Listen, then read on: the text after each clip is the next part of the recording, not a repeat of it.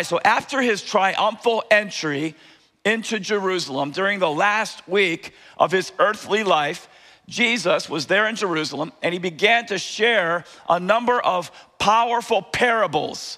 And these parables, man, they impacted the Jews in a, in a great, great way. One of the parables that he shared was called the parable of the tenants, and it can be found in Matthew chapter 21.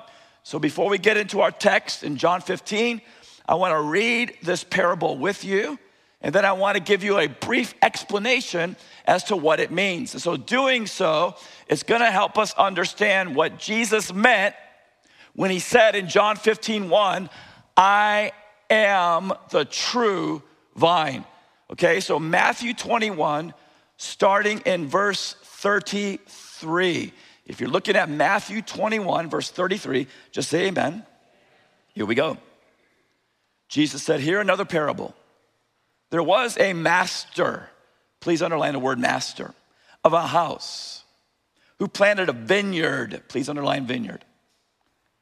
And he put a fence around it, dug a wine press in it, built a tower, and leased it to tenants, please underline tenants.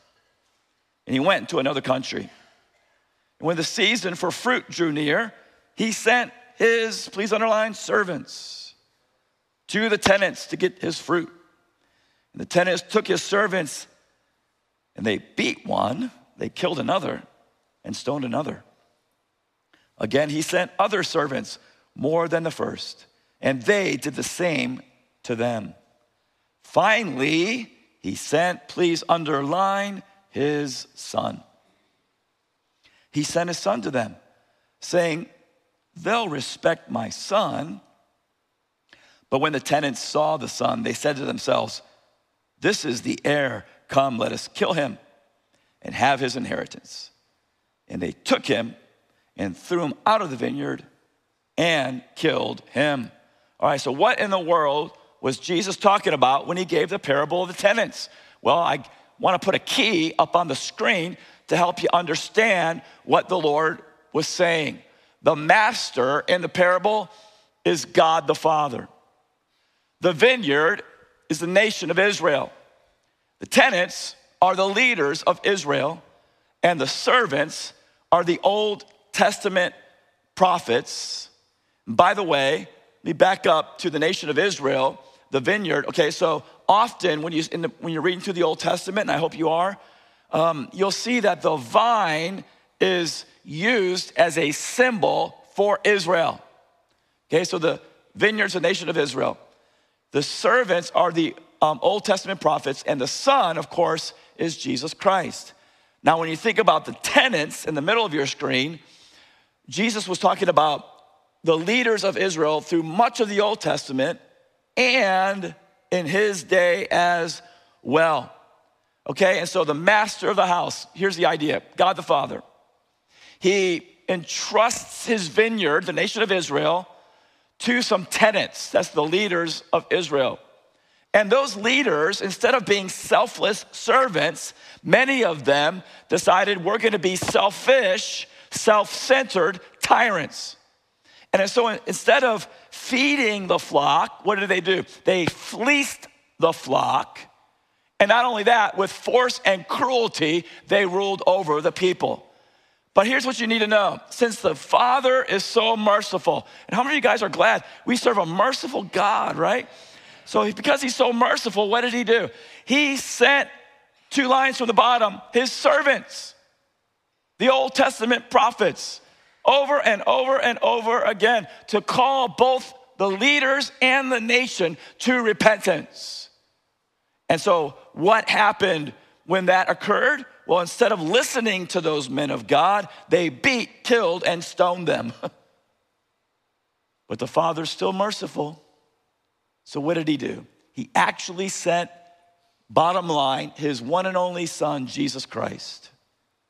And when Jesus came to Israel, what happened? The tenants said, This is the heir, come, let us kill him and have his inheritance. And they threw him out of the vineyard. By the way, Jesus was crucified outside of the gates of Jerusalem. They threw him out of the vineyard and they killed him. And then look at Matthew 21, verse 40. Jesus said this to the people. Remember, this is during the last week of his earthly life. He said, When therefore the owner of the vineyard comes, what will he do to those tenants? And the crowd said, He will put those wretches to a miserable death and let out the vineyard to other tenants who will give him the fruits in their seasons. And Jesus said to them, Have you never read in the scriptures? The stone that the builders rejected has become the cornerstone. This was the Lord's doing. It is marvelous in our eyes. And now, listen, verse 43, ladies and gentlemen, this is mammoth. So much turns on verse 43. He said, Therefore, I tell you, the kingdom of God will be taken away from you and given to a people producing its fruits. And the one who falls on this stone will be broken in pieces, and when it falls on anyone, it'll crush him. 45 when the chief priests and the Pharisees, the leaders of the nation, who made up what's called the Sanhedrin, the highest ruling council in Israel during Jesus' day, when the chief priests and Pharisees heard his parables, they perceived that he was speaking about them. Who were the tenants in the parable? The tenants were the leaders of Israel the leaders through much of the Old Testament, and absolutely including the leaders in Jesus' day. The chief priests, the Pharisees, those who made up the Sanhedrin. Okay, that's who the tenants were. And what did they do? What they did is they turned Jesus over to the Romans to have him killed, just like Jesus predicted.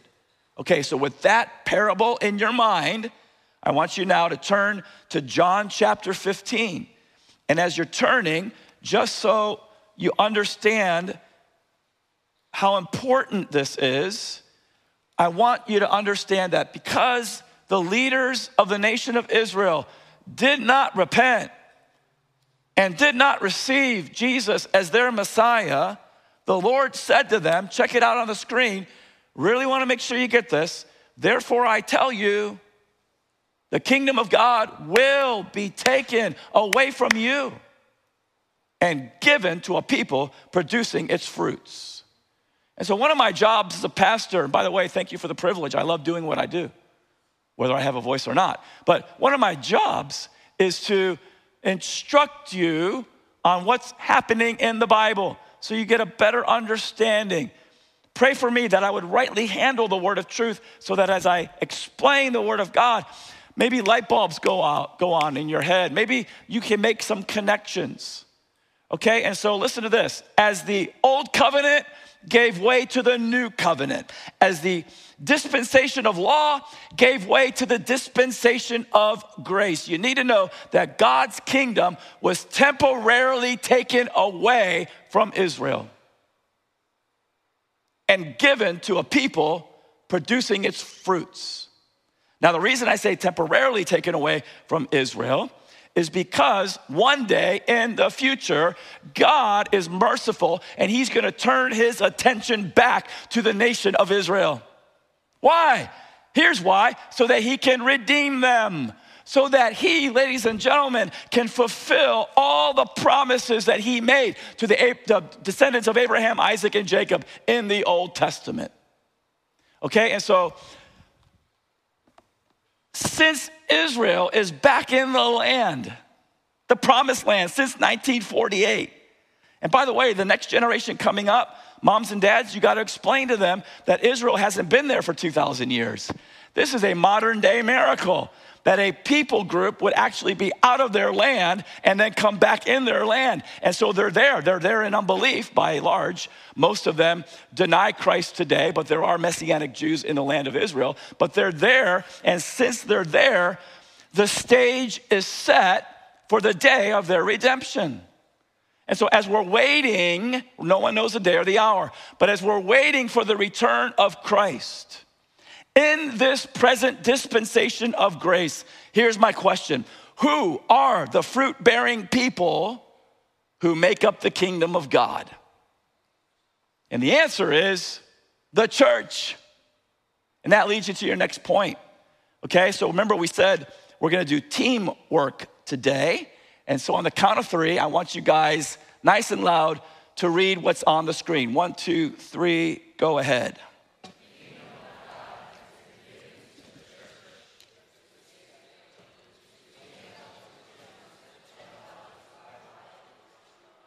That was great. Thanks for the teamwork.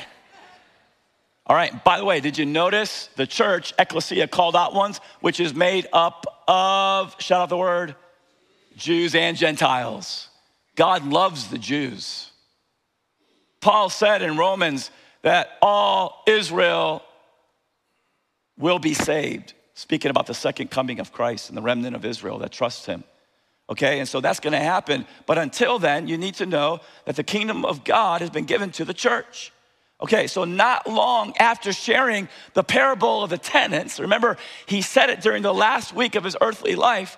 Well, on the Thursday night of that week, Jesus goes up to an upper room with his disciples. And with that parable fresh on their minds, he says to them in chapter 15, verse 1, he says, I am the true vine.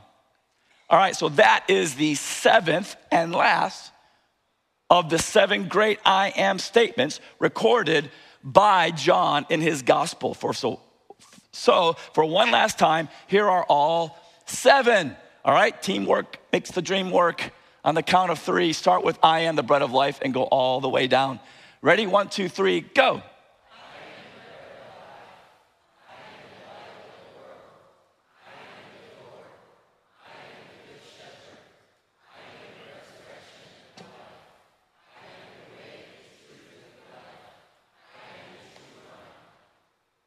I am, I am, I am, I am, I am. You guys remember back in John chapter 8, Jesus made the shocking statement to Israel's leaders. What did he say? He said, Truly, truly, I say to you, before Abraham was, I am. The same title God gave to Moses in the burning bush. Jesus obviously lived in the first century AD. When did Abraham live? Two thousand years or so before Christ. And Jesus said, Before Abraham was, I am. Wow.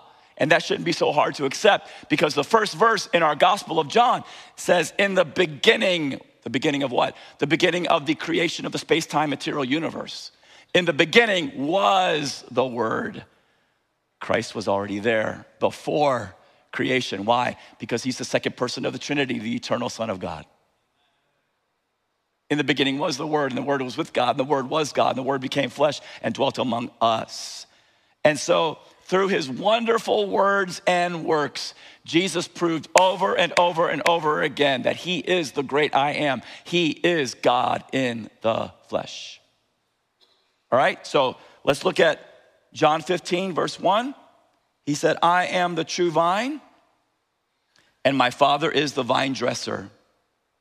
Every branch in me that does not bear fruit, okay, that's what you call a fruitless branch, he takes away.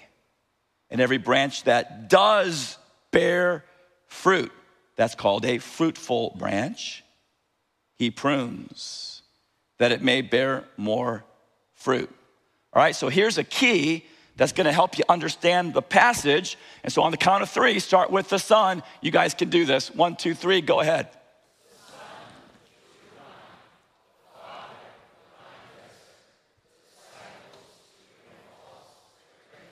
Good job. Man, you guys are killing it today. All right, so the, first of all, you need to know that the Son is the true vine. Now, in the Old Testament, who was the vine? Israel. Thank you for listening. In the Old Testament, Israel was the true vine. But guess what happened? Israel became apostate. What's the word apostate mean? The word apostate means to rebel against and depart from. Okay, so Israel became apostate, therefore, they're not the true vine. Christ is the true vine. Second of all, the Father is the vine dresser. So, what do, what do vine dressers do? They care for the vineyard. And you're gonna find out later on the message that one of the ways the Father cares for the vineyard is He prunes the vines. Ouch, right? We'll get to that in a little while. Third of all, the disciples.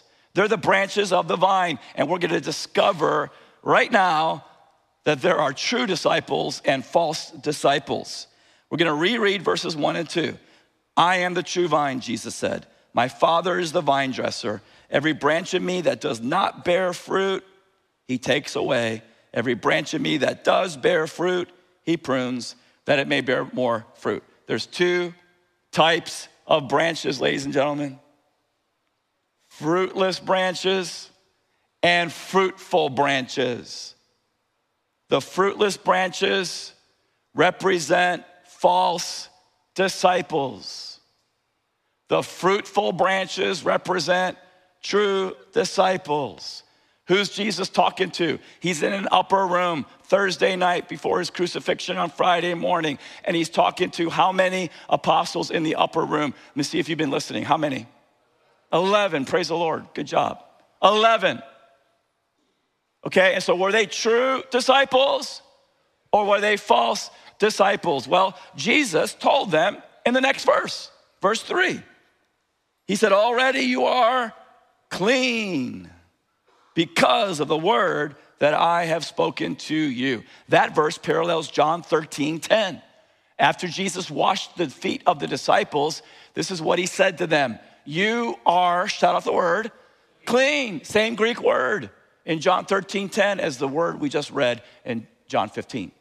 You are clean, spiritually cleansed, but not every one of you. Okay, and so the 11 disciples had been spiritually cleansed, they had been saved. But who was the one disciple who wasn't saved? What's his name? Shout it out. Judas. He went out. Why? To go betray Christ for 30 pieces of silver. And so, regarding false disciples like Judas, John MacArthur said this. Need your help again on the count of three. Go ahead. One, two, three, go.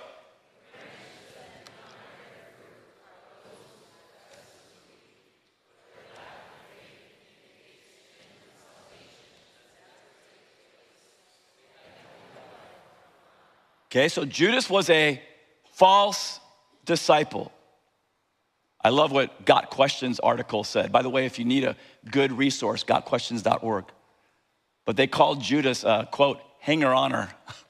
Wasn't a true branch, he's just hanging on. Okay, and so Judas was a false disciple, and he exemplifies all false disciples for the last 2,000 years. Ladies and gentlemen, please help me out here. How can you tell if somebody is a false disciple? Well, here is the principle in the Bible by their fruit, you will know them. By their fruit or their lack thereof, you're gonna know them. And because genuine salvation has never taken place, the life of Christ does not flow into them. Therefore, there is no spiritual fruit. But true disciples, are different. Regarding them, MacArthur, on the count of three, said this one, two, three, go ahead.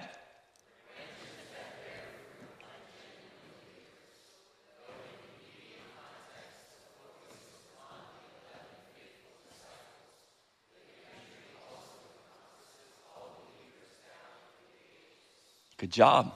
I'm going to do this every week. Keeps you guys engaged. Okay, and so the 11 disciples were true disciples. And they exemplify all true disciples for the last 2,000 years. Ladies and gentlemen, help me out. How can you tell whether or not somebody's a true disciple? By their fruit. You will know them or lack thereof. And so, since genuine salvation is taking place, it's called the new birth, being born again.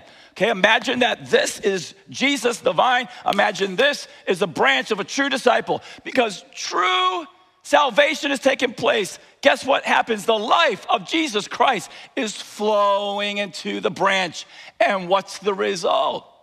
Well, I was in my refrigerator this morning and I opened it up and I saw a bowl with a lot of beautiful grapes. And I thought about taking the grapes here and hanging them off my arm today.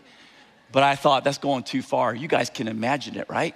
Because the life, the new life, the spiritual life of Jesus Christ flows from him into the branch of a true disciple. What's the result? Big cluster of juicy, sweet fruit. By their fruit, you will know them.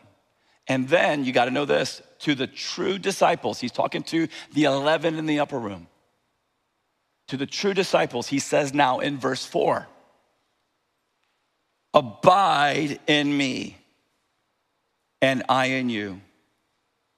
As the branch cannot bear fruit by itself unless it abides in the vine, neither can you unless you abide in me. Okay, and so when a person turns to Jesus Christ, listen to this, in genuine repentance and faith, receiving Christ as the Savior and the Lord of their life, what happens to that person? What happens is what's called regeneration. What happens is that they are spiritually cleansed. What happens is the Holy Spirit of God in this new covenant age, I want to see if you were listening last week. The Holy Spirit of God comes inside of that person temporarily or permanently? Permanently. They're sealed to the day of redemption. He forgives all their sins, past, present, and future. And not just that, he puts them in Christ, to use Pauline language. In Christ. He puts that person in the vine, the Lord Jesus Christ. They become an authentic branch, and Christ gives them new life. Okay, so after a person gets saved, what does the Lord want them to do? He just said it in verse 4. He said, I want you to abide in me. Now, what does abide mean? Okay, on the count of three, go ahead. One, two, three.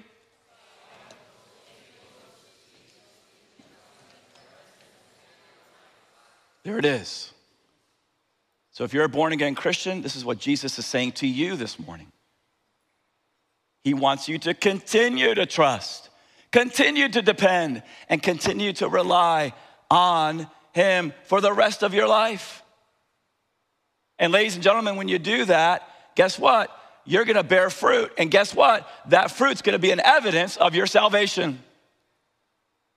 Okay, so regarding abiding in Christ, D.A. Carson, I need some tea because tea really helps my throat. And so, you guys, on the count of three, you're to read this one. Ready?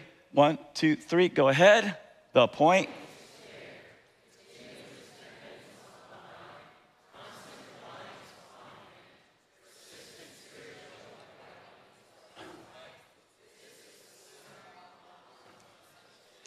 Ha ha ha.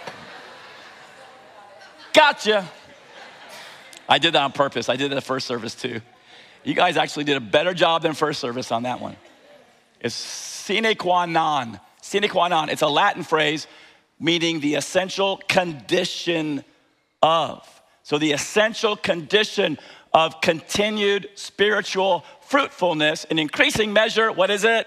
It's abiding in Christ. It's that true disciple continuing to trust, continuing to depend, continuing to rely on the Lord Jesus Christ. And ladies and gentlemen, the more that we do that, the more the Spirit produces more fruit in us.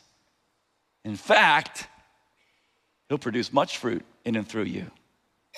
That's what it says in verse 5. Please look at verse 5. He said, I'm the vine, you're the branches. Whoever abides in me and I in him, he it is that bears, shout the next two words. See it? Much fruit. For apart from me, you can do nothing. All right, so I don't know if you noticed, but there's been a progression in our text today. We started off, Jesus talking about in the beginning of verse 2, fruit. And then at the end of verse 2, more fruit. And now in verse 5, much fruit. And so you have fruit, you have more fruit, and you have much fruit. Okay, so what in the world is fruit? One, two, three, go.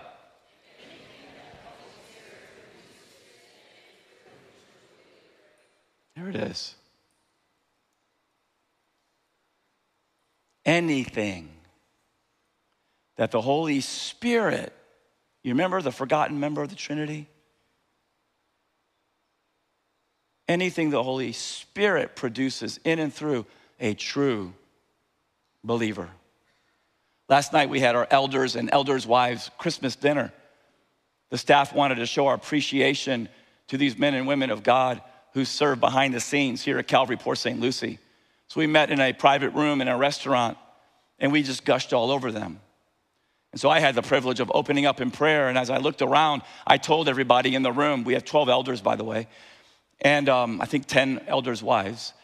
I looked around, I told all of them, man, I have been buried in this text this week about Jesus being the vine and we're the branches. And he's called us not just to bear fruit, not just to bear more fruit, but much fruit. And I just want to say to all of you here tonight that when I look around this room, here's what I see I see much fruit. And I'm so grateful for your ministry that you do behind the scenes at Calvary Port St. Lucie. Ladies and gentlemen, this is one of the many reasons why we have a healthy church here because we have spiritually mature women and men of God who are serving behind the scenes. And we should right now thank God for them.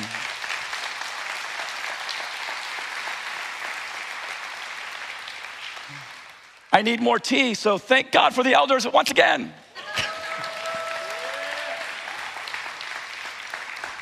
That's hot. Okay, so what's just one example of fruit in the New Testament? Here it is. The fruit of the Spirit is love, joy, peace, patience, kindness, goodness, faithfulness, gentleness, and self control. Now, here's the application part of the message. So, man, if you've kind of been tuning me out, I want you to really tune in now. Listen with Dumbo ears, okay?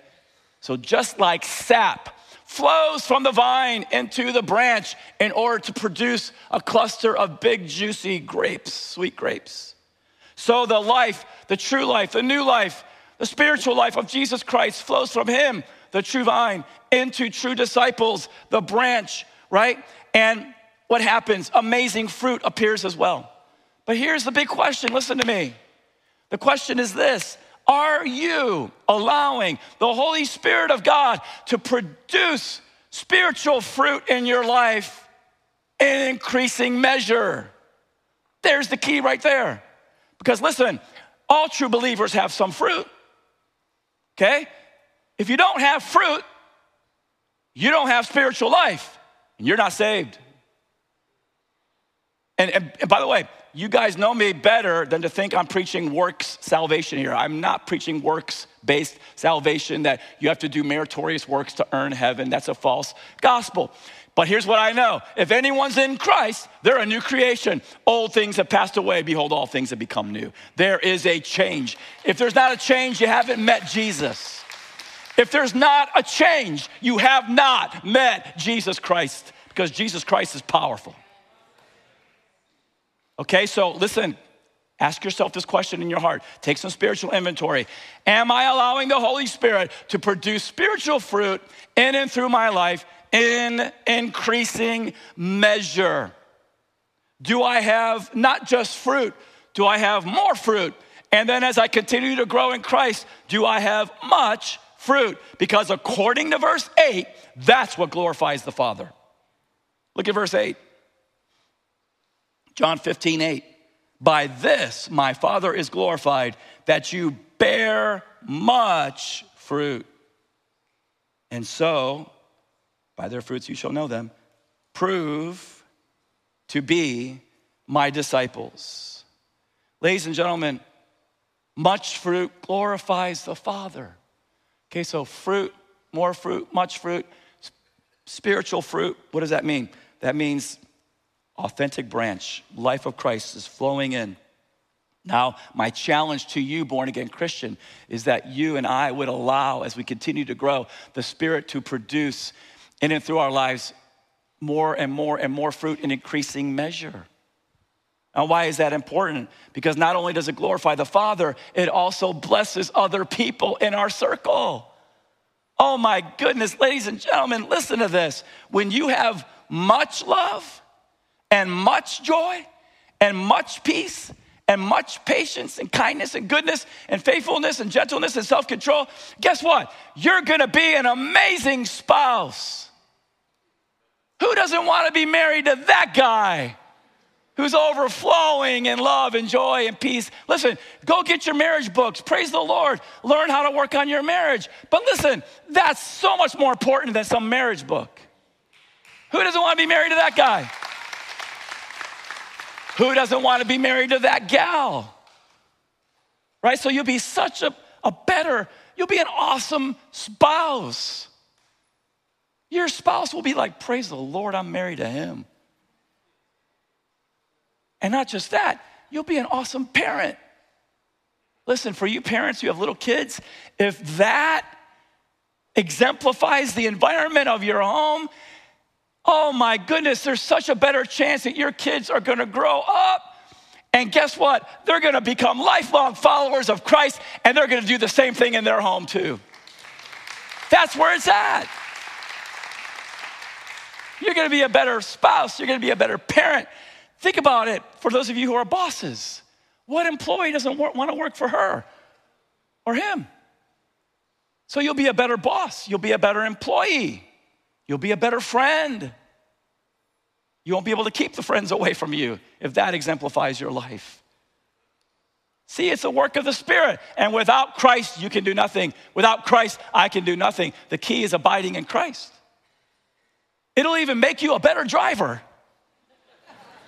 as you're driving down I 95 and that person cuts you off.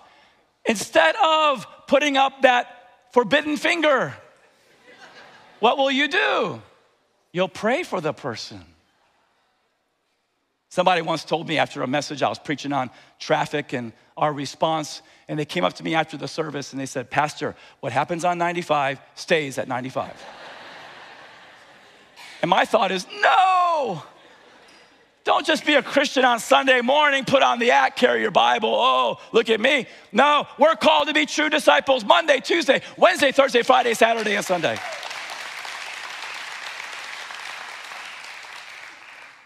Man, we got to stop playing church. Got to get real. Stacy and I were driving down 95 one day, and um, you know how the love bugs in Florida. So I'm cleaning my windows, and all of a sudden I look at my left side mirror, and this guy's flying around me. He gets in front of me, puts on his brakes on 95, and I'm like, whoa, what's going on? And all of a sudden, I start to get water from his windshield wiper fluid all over me. He got mad. I didn't even know he was back there, but he got mad and he wanted to get back at me. So, what did I do? Well, the fruit of the Spirit is self control. And so, thank God I was able to control myself because you know what my flesh wanted to do? The same thing back to him road rage. How many born again Christians, because they're not really abiding in Christ, are capable of road rage? And acting like idiots on I 95 instead of representing the Lord Jesus Christ. And I should have prayed for him. I'm a work in progress. I'll pray for the next guy. But man, a little bit of a different topic here. What's the key to fruit bearing? It's not trying harder in our flesh. It's not trying to pull ourselves up by our bootstraps and work really hard. You know, I've never seen a vine in a vineyard, if vines could talk, saying, Oh, I struggle to produce more grapes. That doesn't happen.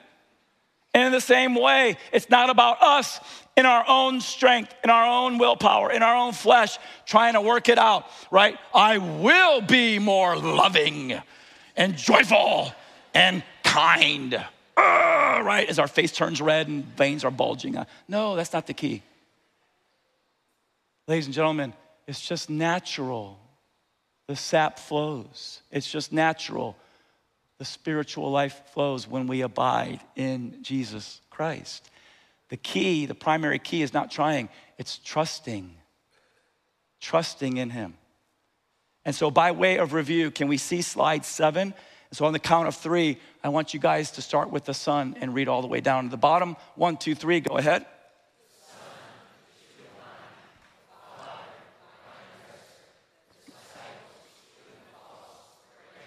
And then slide 11, one, two, three. Uh, go ahead.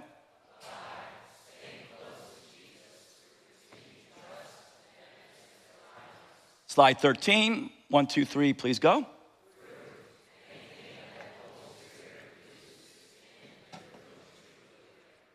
All right. Is This is making sense to you guys so far? All right. I want to ask two questions now, and then I'll answer them. Number one, how does Jesus treat fruitless branches? Number two, how does Jesus treat fruitful branches? That leads you to your next point fruitless or fruitful. Fruitless branches are removed and burned.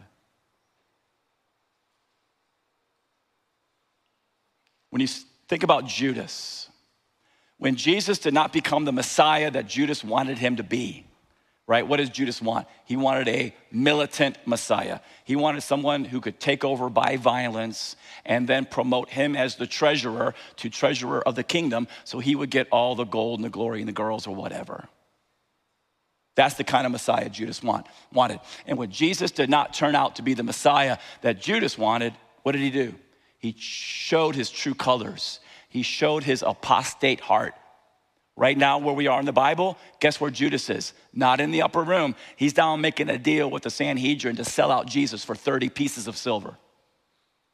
He shows his apostate heart. And so, regarding apostates, and by the way, what does that tell us about Judas? That Judas was saved and then he lost his salvation? No, no, no, no, no, no. What it shows us is that Judas was never saved to begin with.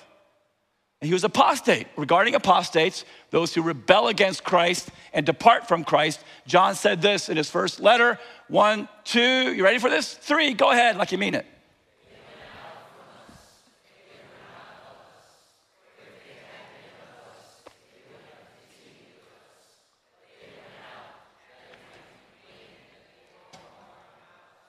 See what's going on? No, no, no, no, no. Judas was not saved and then he lost his salvation. He went out from them because he was not of them. For if he had been of them, he would not he would have continued with them, but he went out that it might be plain that he was not of them. Does that make sense to you guys? All right, so what happens to fruitless branches like Judas. Okay, look at verse 2.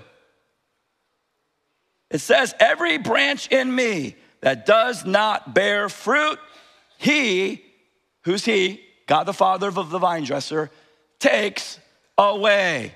Now, everybody look at me. There are really good evangelical, well meaning scholars, and they try to say that takes away actually means lift up, because the fruitless branch isn't bearing fruit and it's on the ground. So the vine dresser gently lifts the, the vine up so it gets more sunlight so it will bear fruit. Please do not practice eisegesis on the text. Practice exegesis. And don't, don't implant your thoughts on the scripture. Just take what Jesus is saying. Okay, so what is Jesus saying in verse 2? Every branch in me that does not bear fruit, he takes away. What does that mean in the text? Please look at verse 6. Verse 6. If anyone does not abide in me, he's thrown away like a branch and withers, and the branches are gathered and thrown into the fire and burned. How many of you guys know Jesus just tells it like it is? And that's one of the reasons we admire him.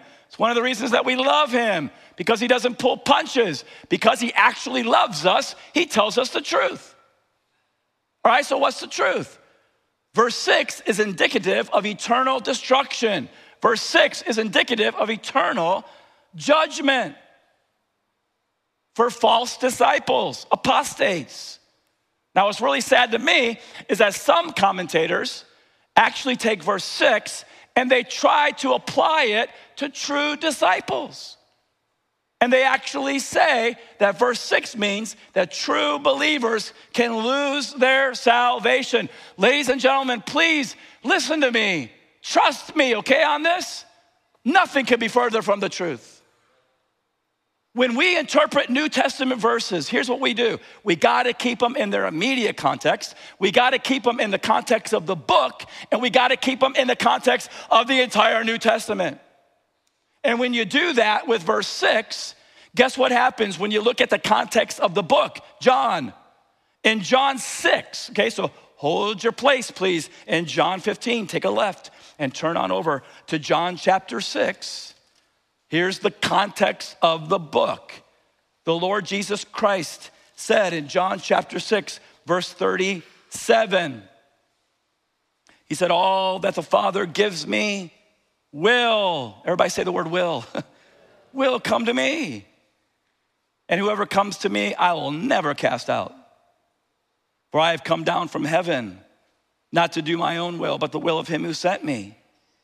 Verse 39, and this is the will of him who sent me, that I should, what's the next two words?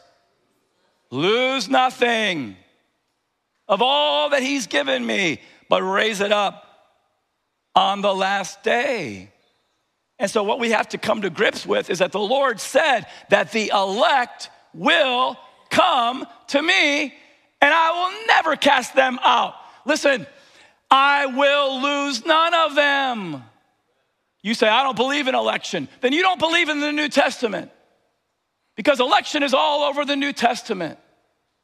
Okay? And so if you want to go deeper, I tell you this like probably every couple months, but if you want to go deeper in this hotly debated topic about predestination and free will, then get Norman Geisler's book, Chosen But Free. Because here's what is true God is sovereign and man has a free will. They're both true. Okay, so get the book and read it, but don't deny election because election is absolutely true and the elect will come to Christ. In the context of the book, Jesus said, My sheep hear my voice, John 10, and I know them and they follow me, and I give them eternal life, and they will never perish. Neither will any man snatch them out of my hand. My Father, who gives them to me, is greater than all, and no one will snatch them out of my Father's hand. I and the Father are one. And so, based on the context of the book of John and based on the context of the entire New Testament, please read Romans chapter 8 if you struggle with this. When you look at it, you can confidently say the burning branch metaphor pertains to those who were never saved to begin with. And the reason they don't bear spiritual fruit is because they don't have spiritual life, period. Okay, so how does Jesus treat fruitful branches? Well, look at verse 2 again. In verse 2 of John chapter 15, every branch in me that does not bear fruit, he takes away. And every branch that does, does bear fruit, he prunes he doesn't burn those branches, He prunes those branches. Why? That it may bear more fruit. Here's your next point if you're taking notes fruitless or fruitful? Well, fruitless branches are removed and burned. We already read those verses. But the good news is, fruitful branches, those who are really saved, they are pruned. Why? to bear more fruit. Ladies and gentlemen, if you're here today and you've really been born again, you're a true believer, here's what you need to know that the Father is going to prune you. And the reason he's going to prune you or discipline you or chastise you and me is because he absolutely wants to bear more fruit through us. Now, does anybody think that pruning sounds fun? no, not at all. If a fruit bearing branch could talk, when the vine dresser's pruning that branch, it's like, ow, man, we, we gotta do this. And the father's like, yep, because as you've heard before, no pain, no gain. And so I'll give you a living example of this. During the first century, there were many Jews, praise the Lord, that came to Jesus Christ as their Messiah. And guess what happened? The Holy Spirit did with them, just like He does with Gentiles who come to Christ, he put them in the true vine, Jesus Christ. And they became authentic branches. And the life of Jesus Christ, the spiritual life, right, flowed into them and they began to bear fruit. Jewish believers in the first century. And then what happened after they started bearing fruit? The father stepped in, the vine dresser, and he began to prune them. Book of Hebrews, you can read it sometime. And what did he do? He allowed them to encounter difficult times, hard times. He allowed them to encounter persecution. Why? Why, God? Why hard times? Why persecution? Well, it's so they could bear more fruit. and their difficulties made them grow weary and burdened and discouraged. So, what does a loving Heavenly Father do? He inspired the author of Hebrews, whoever that is, to write this word of encouragement to them. Check it out. Have you forgotten the exhortation that addresses you as sons? And now he quotes from Proverbs chapter 3 My son, do not regard lightly the discipline. That's chastisement, that's pruning. Don't regard lightly the discipline of the Lord, nor be weary when reproved by him. For the Lord disciplines the one he loves and chastises every son whom he receives. And so, if you're a true believer here today, just like the Hebrew Christians, you can expect the Father to prune you, to chastise you, to discipline you. And that should cause you to rejoice. Why? Because the Lord, I underlined it, disciplines the one he, shout out the word, loves. He loves you. and chastises every son. You're an authentic branch. Praise the Lord. If there was no discipline, no chastisement, no pruning, that means that you're just a hanger oner like Judas. But you're a true, authentic branch, and that's why the Lord is pruning you to bear more fruit because He loves you. You say, I know, Pastor, but it hurts. Well, the author of Hebrews has something to say about that too. On the count of three, I need some more tea. Thank you so much, by the way. Teamwork does make the dream work. We're getting through this, we're almost done. One, say it like you mean it. Two, say it in sync. Three, go.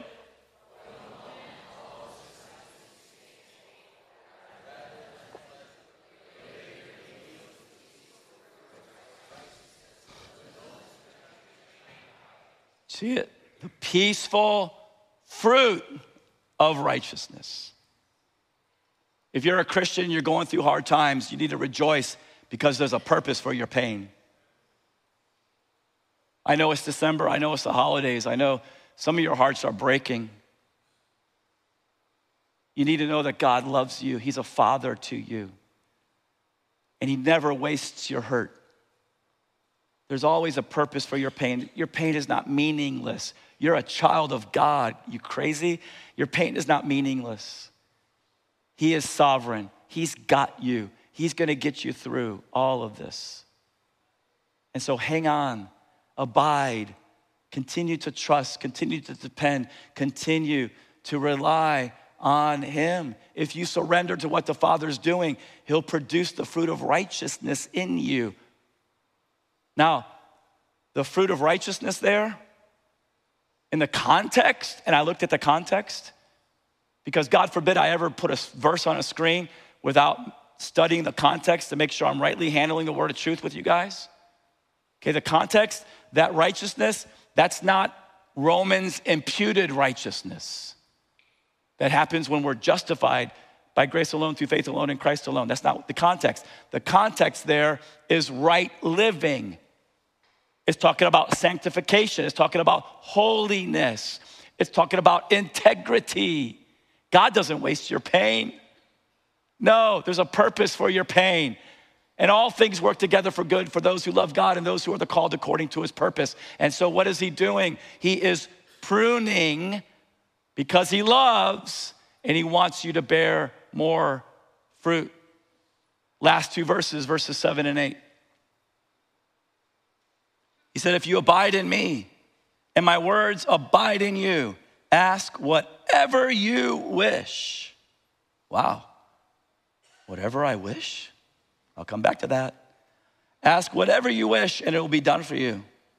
By this my Father is glorified, that you bear much fruit and so prove to be my disciples.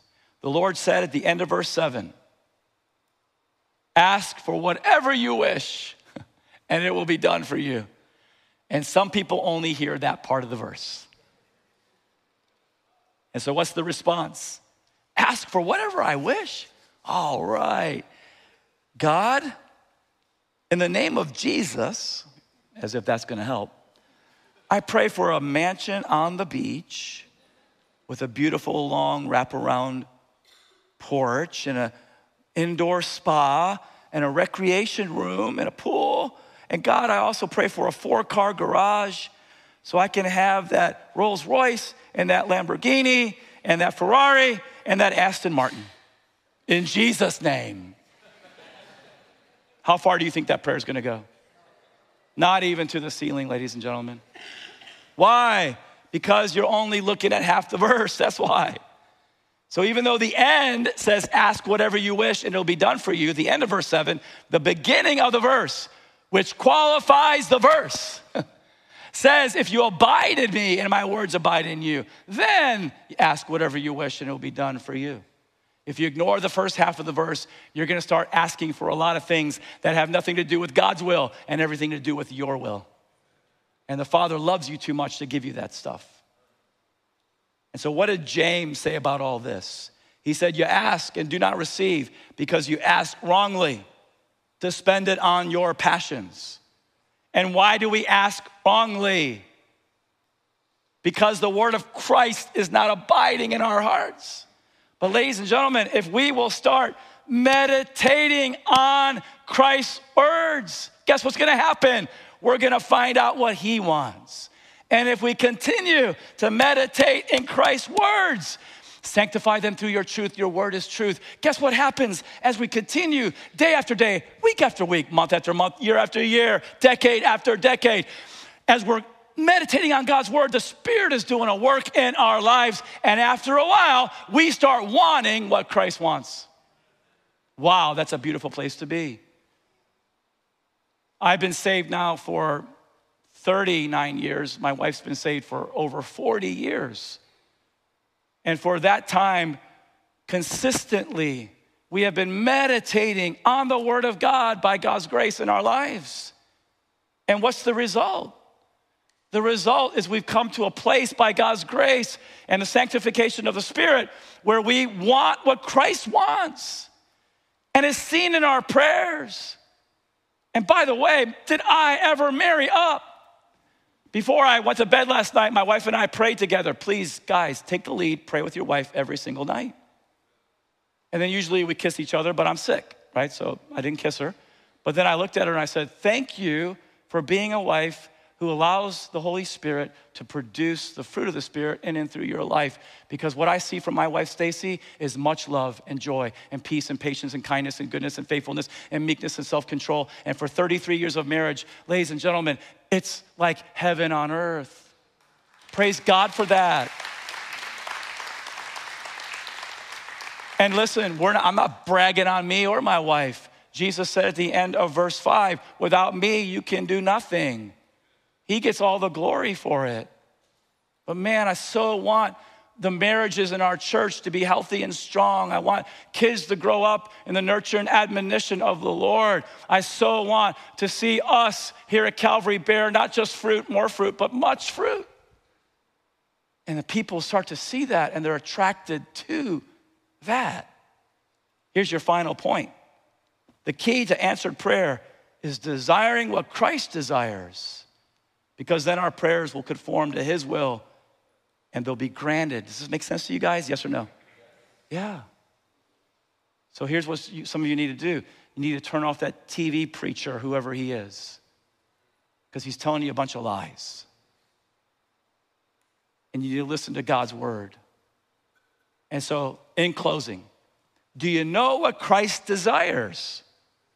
If not, Make it your choice today. I'm going to meditate in God's word day and night and discover what He wants.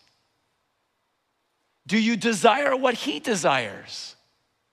If not, ask the Lord to change your heart. He loves that, but you got to be willing. Do, do your prayers reflect Christ's words? If not, just start praying the scriptures. Open up the New Testament, just start praying the scriptures. And guess what will happen? You can ask for whatever you want. Jesus said, It will be done for you. And all God's people said,